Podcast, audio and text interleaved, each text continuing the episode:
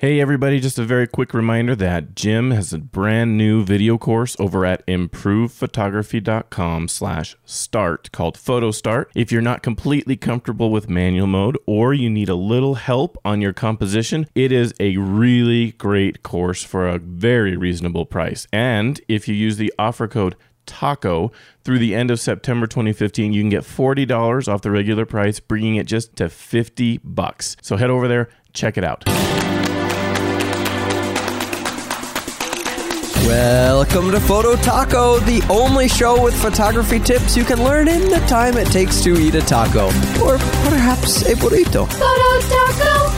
Hey guys, welcome to another episode of Photo Taco. This is Nick Page. I'm going to be your host today. This is part two of a two part series about sky replacement. In a previous episode, I had talked about the why, why not, and when of doing sky replacement. Today, we're going to jump into the how to do sky replacement. Before we get started, if you'd like, you can go over to improvephotography.com slash sky replacement. I have a tutorial available over there. This is going to be very hard to describe in an audio format. So if you want to follow along, um, practice on some raw files, jump over there, check out that tutorial, and that's going to probably help out a lot more than this audio version. So let's get started. First off, what will you need? The first thing that you're going to need is Photoshop. We're going to be working with layers, and Lightroom cannot do that. So you're going to need Photoshop or another layer using software, but Photoshop mostly is what I'm going to be speaking about. Also, you're going to need a frame of just the sky or with lots of sky in the shot a lot of times when I'm out doing landscape stuff and I see that, oh man, that's a really nice sky, I just reach up, snap a picture of the sky. That way I have that in my Lightroom catalog in case I ever need a sky to do these sky replacements. So if you're out shooting um, and you see a nice sky, just take a picture of it. You never know when you're going to need that. Okay, so before we jump into Photoshop, I usually start my process in Lightroom and I do a couple things to the files that I'm going to d- use uh, before I jump over. Now, in order to make the sky replacement as easy as possible and look as natural as possible, I'm going to brighten the sky as much as I can without overexposing any of the highlights. So the way I'm going to do that is I'm going to go to my sky file. I'm going to hold down the alt key and then increase the exposure until I see that we're starting to clip the highlights. And as soon as you start to blow out highlights when you're holding that alt key, it's going to start to show some red on your on this black frame. So as soon as you start to see some red, back off a little bit and leave it right about there. The reason you want to brighten your sky as much as you can is because normally when we take a picture, the sky is really bright, the foreground is really dark, and if we're trying to blend a dark sky with a bright foreground, it most likely it's not going to look natural. So the brighter we have that sky, the easier our blend will be, and then we'll do all of our adjustments later on. Okay, so start off with a nice bright sky. Also pick a sky that's going to make sense. If our sun is off to the right and hitting our subjects from the right in our foreground, we need a sky where the sun is off to the right, where the, the warm part of the sky is off to the right. That will help sell the illusion. Also, pick a sky that um, is a fairly close approximate of the time of day that we shot. Don't take a noontime shot and mix it with a sunset because that's not going to look right and nobody's going to believe it. So, yeah, just pick a sky that makes sense. Okay, so now we're going to take our uh, background layer, our, our foreground layer, and open that in Photoshop. Right click, edit in Photoshop. And then you're going to go to your sky layer and you're going to do the same thing. Open in Photoshop. Okay, now we're over into Photoshop. We need to put the sky layer in the same file as the foreground layer. So you're going to, you can easily just click and drag it into the sky file, or you can go select all and then copy it and then go over into your file where you have your foreground and then paste it in there. Okay, so once you get your two files on top of each other, have your sky file on top of your foreground file.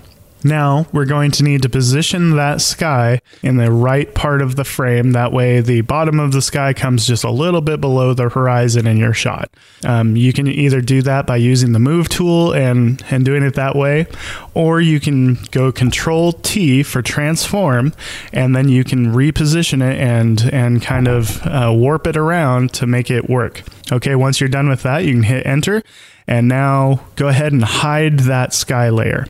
Now, what we need to do is make a selection of our sky in the foreground layer. So we're, we select the foreground layer over on the right on our layers panel. And now we're going to take the quick selection tool over on the left and we're going to select our sky. In some cases, this is going to be much easier than others. If you have like the tops of buildings, that is super easy.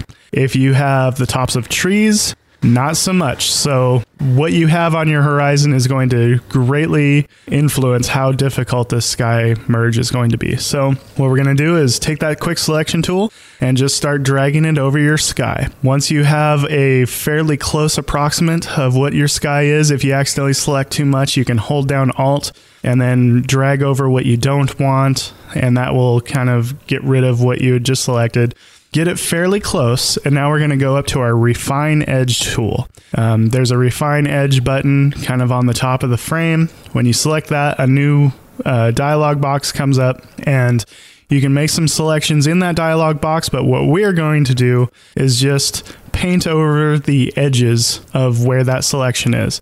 Most importantly, we're going to go over the edges of any trees or bushes, anywhere that um, the quick selection tool didn't grab we're going to just paint over that. And it's basically what that's doing is saying, hey, Photoshop, take another look at this area. I don't think you got it right.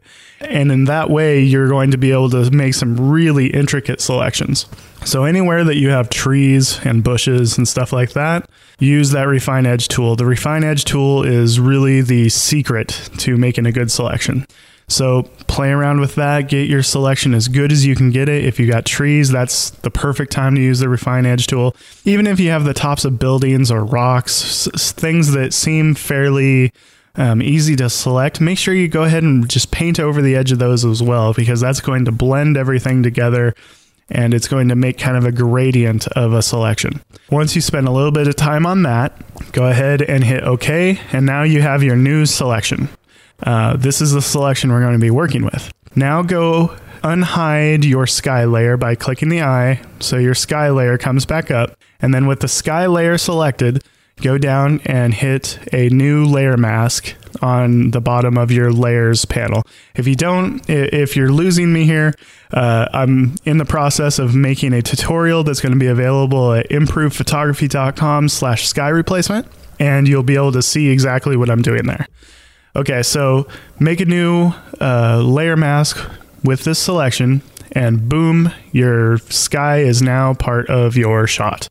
Now, if you see a couple spots where the layer mask is just completely not right, you're to have to go back and kind of refine that edge a couple more times. So hit your control alt Z, go back until you're back with separate layers and you're working with that sky selection again, and just use the refine edge tool again in those problem areas. But more than likely, we're going to be fairly close.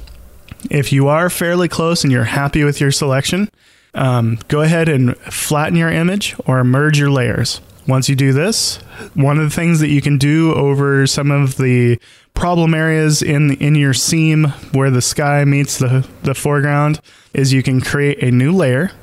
And then with a very low opacity like we're talking like 6% opacity select a color from the sky and then just do some soft painting with your paintbrush over that seam and it'll add some haze to the shot and that haze will act like glue kind of tying it all together and masking hiding some of those imperfections all right, I know this has been a very information packed photo taco. Hopefully, this has been useful for you. Like I said, I'm in the process of putting together a sky replacement tutorial that's going to be available over at improvephotography.com slash sky replacement and uh, go over there and you can follow along there'll be raw files this is going to be a something that's for sale so it's not going to be for free but it's going to be pretty cheap so make sure you go over there check that out and i hope this has been useful for you thanks so much and we'll catch you later Photo Taco. views expressed on this program by independent host guests and callers do not necessarily reflect the views of Improve Photography LLC or its advertisers. Some links mentioned on this program are affiliate links where permission reserved. Olay!